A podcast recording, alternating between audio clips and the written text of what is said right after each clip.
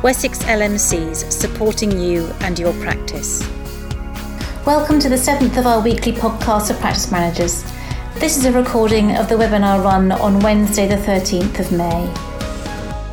Probably the, the main topic of conversation to every meeting that I am attending at the moment, and I've had four this morning, I've got another two later on this afternoon, is about um, what they call restoration and restore. So what you know practices and the whole of the NHS has responded amazingly to the COVID challenge and the predicted rise in cases and um, reconfiguring services to focus on dealing with COVID patients has been amazing.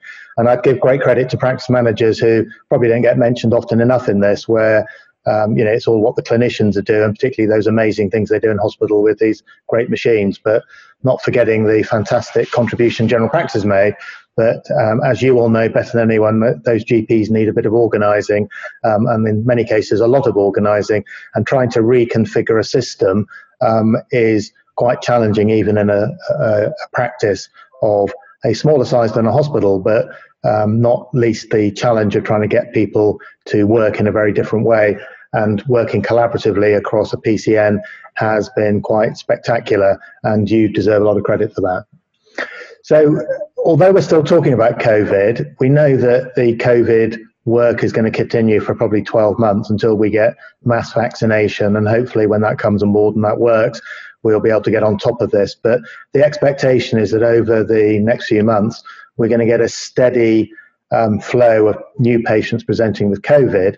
And depending on what happens with the easing of the lockdown, we may get one or two spikes on the way and whether those spikes become significant is um, a matter of uh, concern, but also consideration.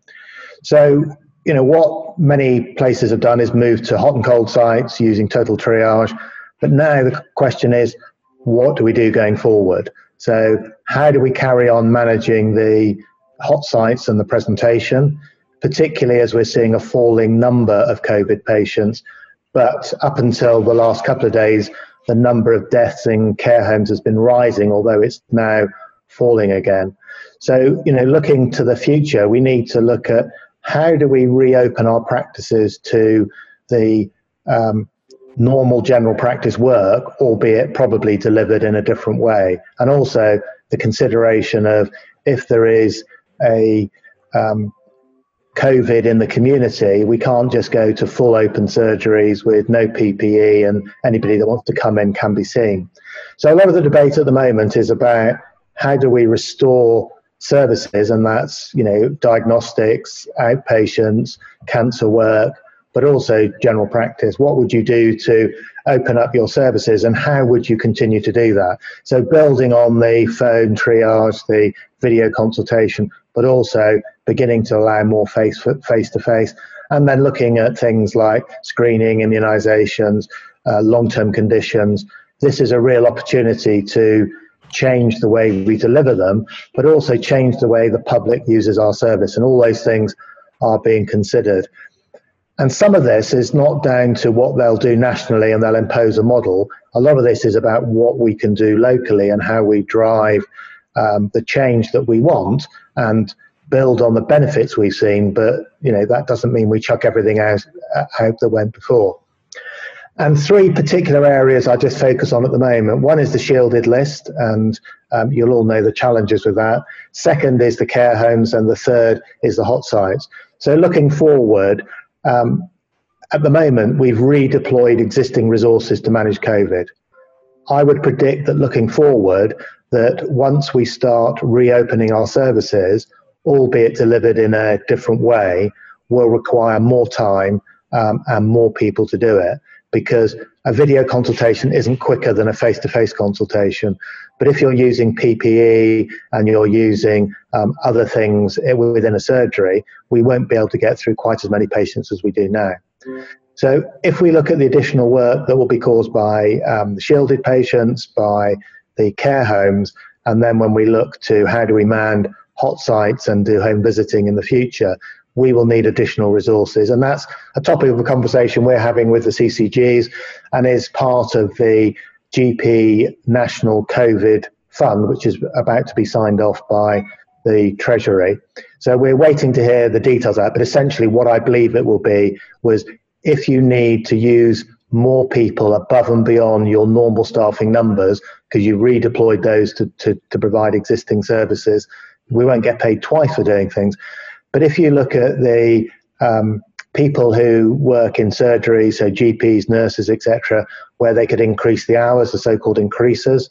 There are the GP returners. We've got a number of GP returners who would be happy to help in practices or PCNs, and we've got um, others who. Um, locums who are looking for work, um, as many of us have cancelled holidays for the time being. So there's the opportunity to increase our workforce, but we need funding to do it. And that's what we're trying to sort out at this moment in time. So there's a whole lot of new stuff which is going on towards looking at how we manage COVID in the future. And later on today, I'll circulate two documents which we've been developing at the LMC, which hopefully will be um, give you some information, but also um, push forward some of that discussion about what the new world might look like and the opportunities that exist. So that's a major focus of our work. The second bit I would say is the PCN DES. So practices will have been asked to sign up by the end of the month to the PCN DES. Um, clearly, it is a choice for each individ- individual practice to make. The observations I would make is um, we have had our income protected in terms of the global sum, the local services, the LISs, the DESs, the QOF um, and also the work that actually is entailed in the PCN DES has been delayed till October. Um, and there is significant new money being attached to the PCN DES.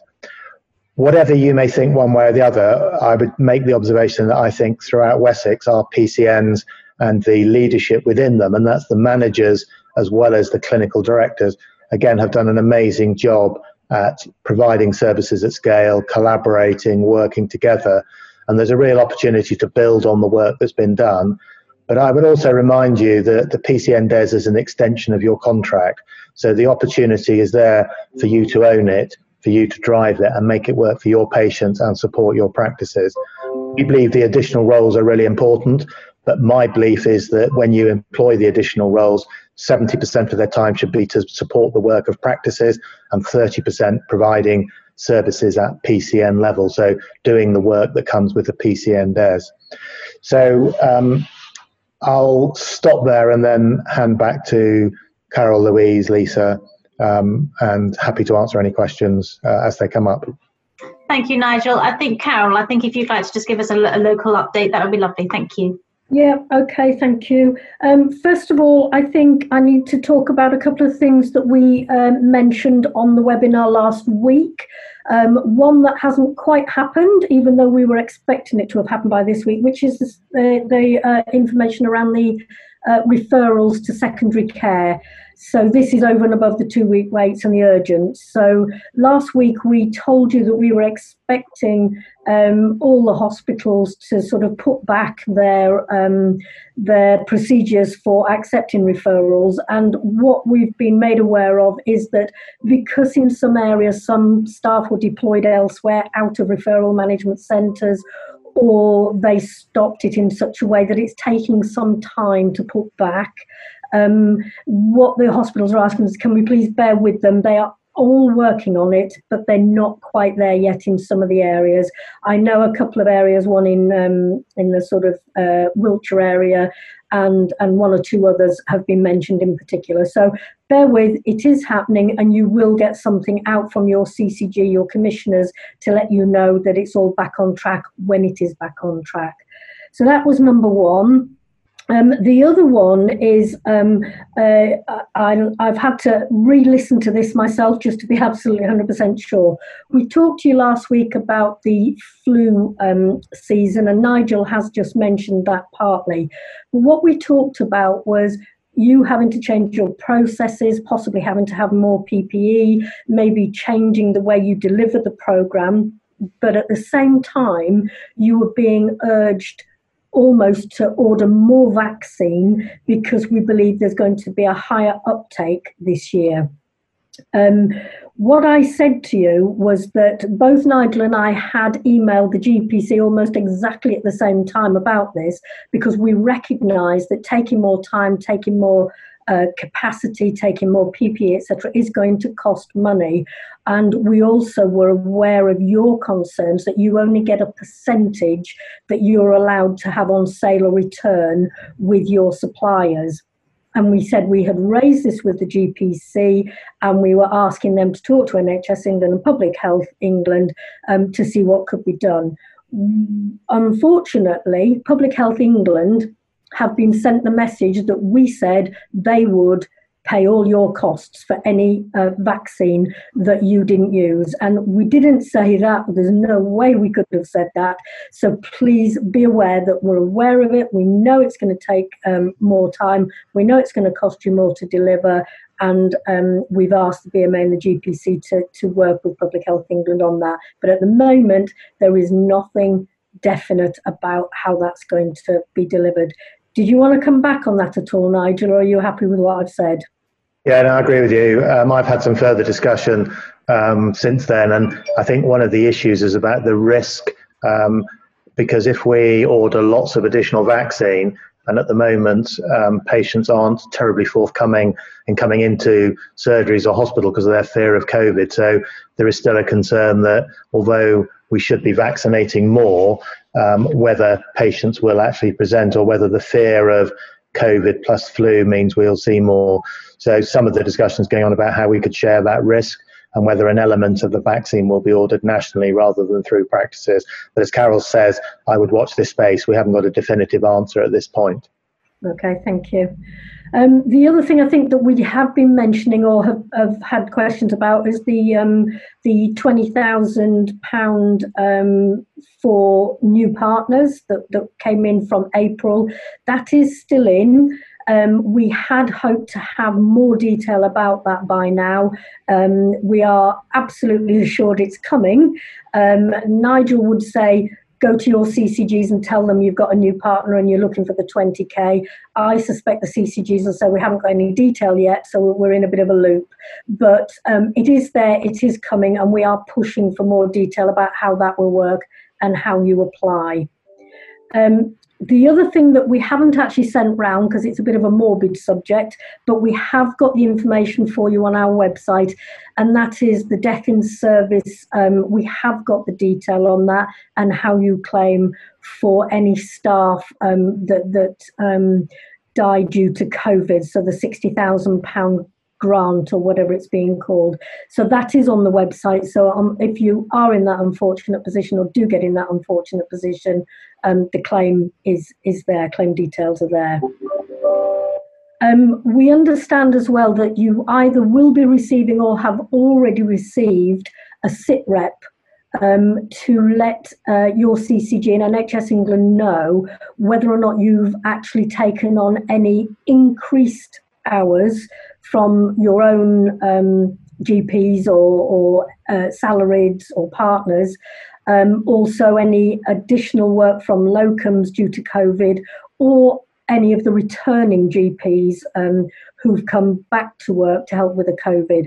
Um, interestingly, when I was talking to somebody yesterday, people don't appear to be aware. I know I've mentioned it before, so I'll mention it again we have a whole list of returners and increasers who are looking to help you. So if you've got um, GPs off um, uh, in self isolation or having to stay at home and can't work from home for whatever reason, or they're sick themselves and therefore can't work, we do have people in place that can help you in a variety of different ways, whether it's remotely, whether it's doing triage videos, whatever. So do let us know. Do come to us if um, if you need somebody. I suspect at the moment most of the sit reps are going to be very have very small numbers, and I am aware of one or two of you who've retained doctors who are going to retire or um, you know who've stayed on for whatever reason. So um, do let us know. Um, next thing I wanted to um, just mention really only applies to those of you in NHSPS buildings, so I will say it very quickly because it will bore the rest of you. But I've been in contact or I've been approached by three different um, solicitors firms in the last fortnight saying that they're close to coming to an agreement on a lease with um, NHSPS and in terms of service charges. Most of you will know that the BMA has actually got a court case pending around those service charges with NHSPS.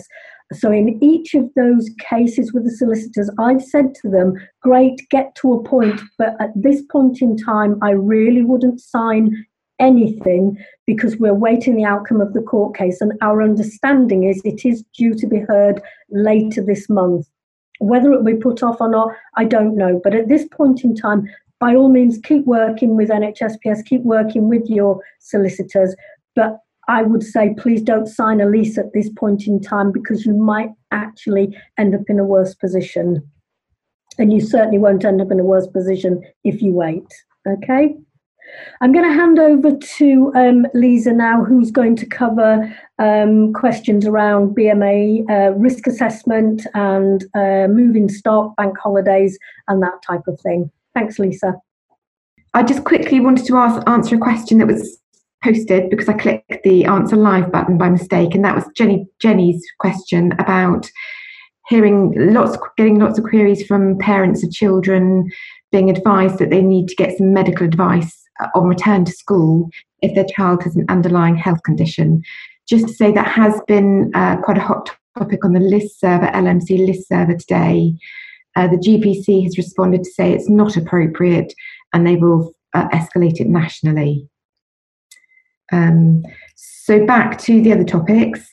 Risk assessments. Um, we'll put all of this on our website and update it. Uh, but just to let you know that the Faculty of Occupational Medicine has published yesterday a risk reduction framework that covers all at risk groups, including BAME groups. Um, there's also an awful lot of information on the NHS employers site um, for those groups that we will post. I think we already have posted a link to. Um, and we have uh, got an assessment tool that has been circulated um, to LMCs, which one of our medical directors, Gareth Bryant, is looking at at the moment with a view to potentially making some amendments. So we should be able to circulate that shortly. Um, moving on then to bank holidays, the 25th of May. Um, Richard Vautrey, chair of the GPC, has said unless the situation changes significant, significantly, it is will not be necessary for practices to open on the next bank holiday at the end of May. So we know that CCGs are looking at that, but it, our expectation is that there won't be. Um, it will be a normal bank holiday. In terms of pharmacy opening hours, um, we've been told that they are hoping to revert to standard locally determined opening arrangements but they are asking pharmacies to let NHSE know what their plans are locally so that they can confirm whether they need to ask any pharmacies to extend their opening hours. But we're expecting it will be their normal bank holiday opening arrangements. Um, and finally, um, the JCVI has uh, published a statement on maintaining immunisation services to reduce the risk of vaccine preventable disease. And NHS England has advised that CCGs and PCNs may need to facilitate the transfer of locally held vaccine stock from one provider to another to ensure continued delivery of the IMS programs. And the MHRA has confirmed it will not prevent the transfer of locally held vaccine stock uh, for routine IMS during the pandemic. And that was it from me, Louise. Okay, thank you, Lisa. Um, can I just add, we've got an information governance webinar um, happening tomorrow, which is free. Um, so 12 o'clock. All the information is on our website. We're doing that via a Teams webinar. So you need to share your email with us, which we will share with the host, which they will then send you a link to put in your diary for the Teams webinar, which will join uh, um, in that way. So hopefully that's useful for you. I think over well over 50 of you have already signed up for that, so that should be good going forward. And, and just to mention, we are, um, you may have seen an email coming out that we've got the introduction to practice management. We're doing that virtually. Um, we sent that out, and that's been um, supported by the training hubs in BSW and um, GP Forward View monies for Dorset and Hampshire, and that's sold out straight away. So the more we can do virtually we will. Obviously, if we can do it free, we definitely will. Um, but just keep an eye out on what we can do virtually. We can to replace all the sort of the normal training events we have done. But obviously, that's quite challenging for us to get the software and the trainers sort of up to scratch with that. So bear with us. But um, do keep an eye on the website for that. I think a lot of the questions have been sort of answered as we've gone through. There've been quite a few on um, on masks. I don't know if you want to add anything else, um, Carole, on masks about patients wearing them, whether they should be homemade. Is there any other advice we can give on that? Can I take that because it has sorry. been a subject of discussion? The face masks are the uh, well, they're not the only, but they're one of the main things that's in short supply.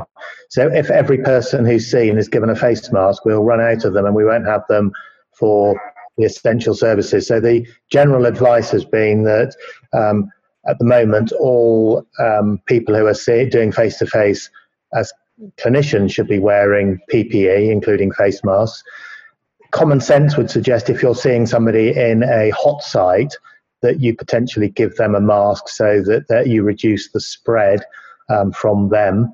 Um, people coming into the cold sites, a bit like um, is being discussed or being recommended going on public transport, they could wear face masks. So, what I would suggest is that you either get patients to wear their own face masks, and there's lots of information on the internet about how you can make your own face mask, or they have them. Lots of patients have bought face masks, which aren't surgical face masks, but we just need to be aware that as we open up, the number that we're going to use is going to increase hugely, let alone if we start giving them all out. So we, we just need to make sure we protect our supplies.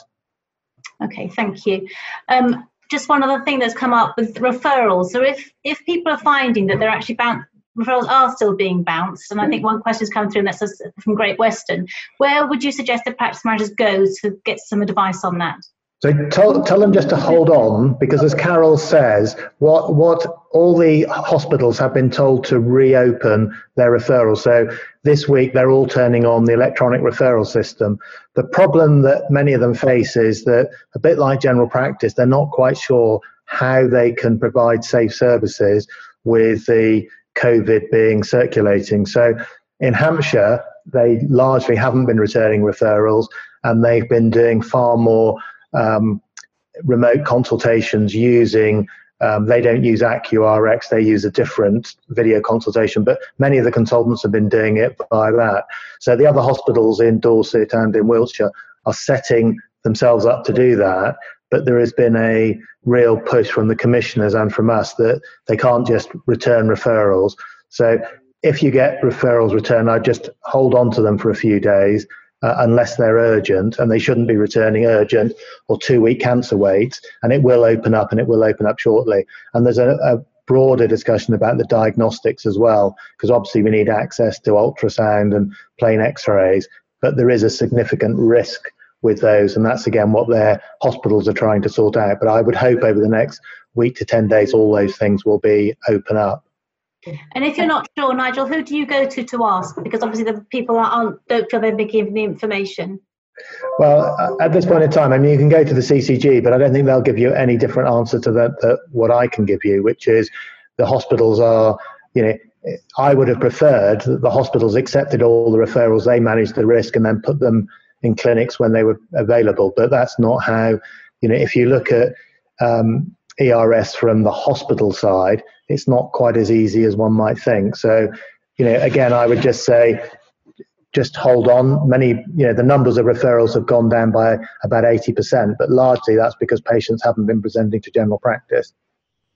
Carole, did you want to ask? Um, um, I was only going to say that, that yeah, I was only going to say that RUH in particular have had a problem because they have a referral management service and they redeployed all of their staff elsewhere. So they've got to get them back, they've got to get the processes back in place, and they've got to start it in a safe way. What they're worried about is if they start to hold things without the staff in place, they could get lost, and that's that's a safety issue the CCG is well aware of it. We've talked to them about it. Gareth talked to them about it. So um, they're, they're, they're on course, but it is just taking a bit longer because of the way that they um, redeployed staff and, and, because of the centre itself. So um, they're getting there. I was going to say there was another question about routine um, smears, um, whether or not practices should start to perform those again. I, again, do you want to do that one, Nigel? Yeah, I mean, immediately after this, we've got a cancer webinar with the immunisation and screening lead for the southwest of England. Um, so I, he will, um, I'm sure, provide an update. But we should be planning to return to do routine smears. But I think that's uh, some of the work we can do. Um, we can do safely with PPE and with a degree of um, social distancing. Clearly, smears you can't. So we're still waiting for some definitive guidance about how that can be done. But I, I would again just hold off for a week or so. I think that guidance will come out. Thanks, Nigel. And back to your original um, thing about flu, um, Carole. Is there any pressure that um, the LMC can bring to in, encourage the pharmacy, pharmaceutical companies to do more sale or return? Because obviously there's a nervousness about over ordering and not being able to send back, and patients being unwilling to come in even though they might want the vaccine. So that is a discussion that's going on between the Department of Health, NHS England, and the vaccine suppliers.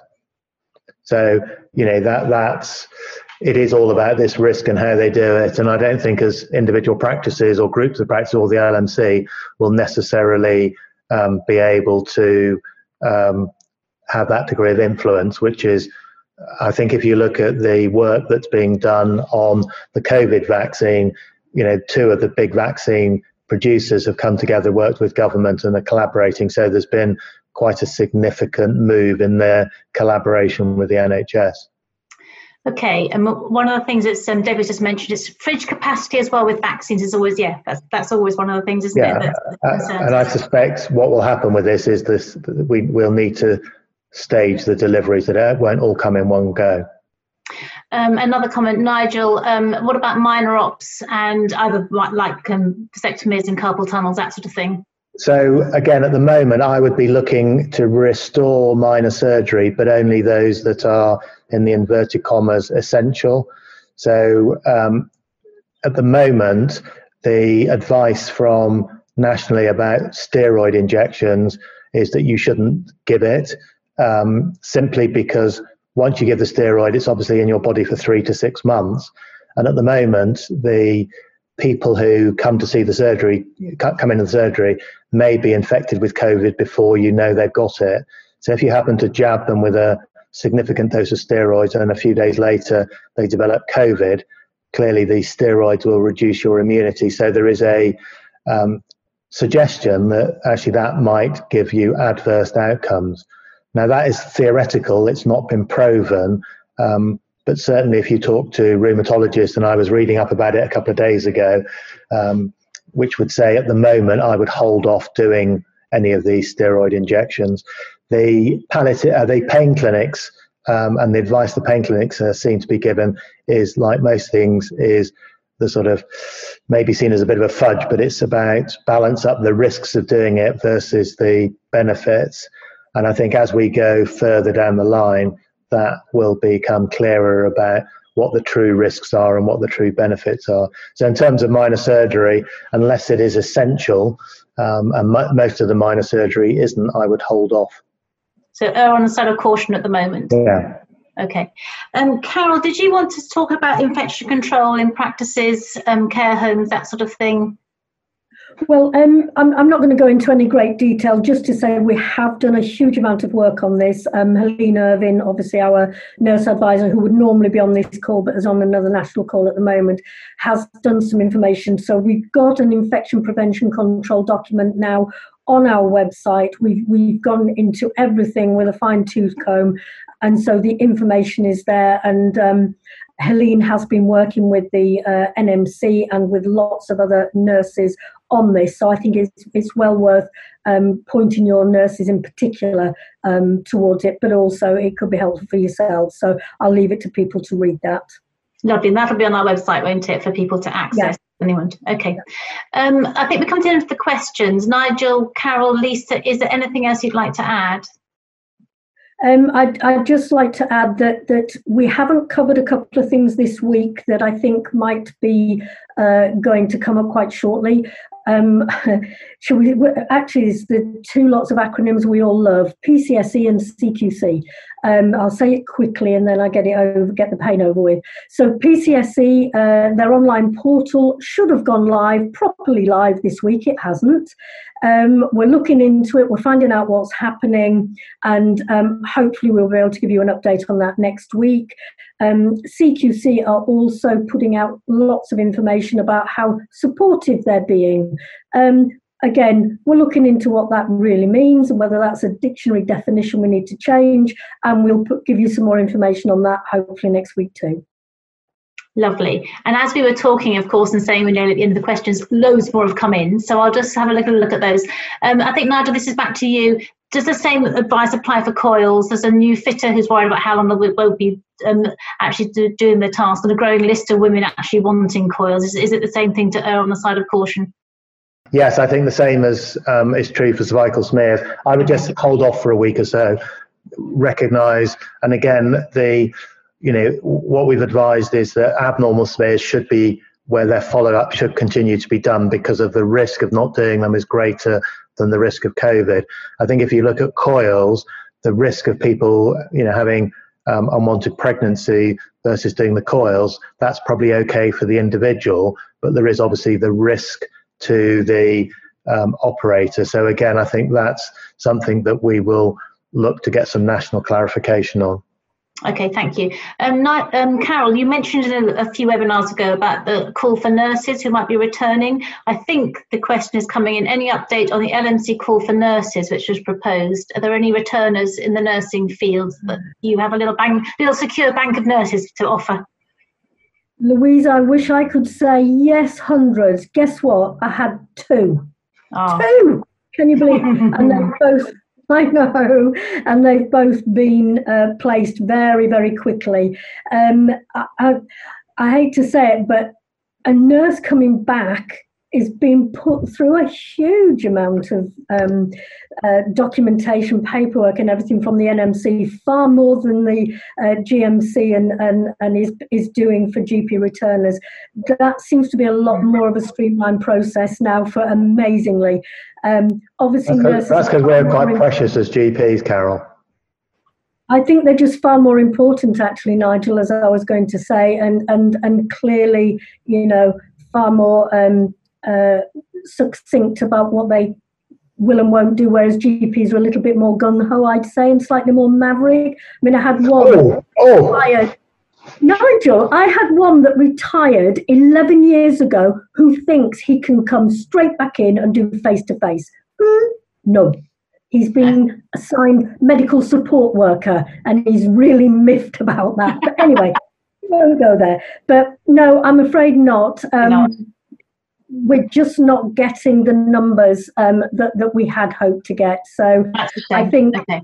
we're trying to we're trying now to try a different tack and say how can the nurses within individual practices across a PCN help and support each other and work more closely between themselves and with the community nurses. There is a lot of um, overlap there. There's a lot of um, specialist nurses out there that could be used in, in a better way. So we're saying to PCNs, we're saying to nurses, get together, look at your skill mix, look at how you could provide your services in a different way, um, but supporting each other.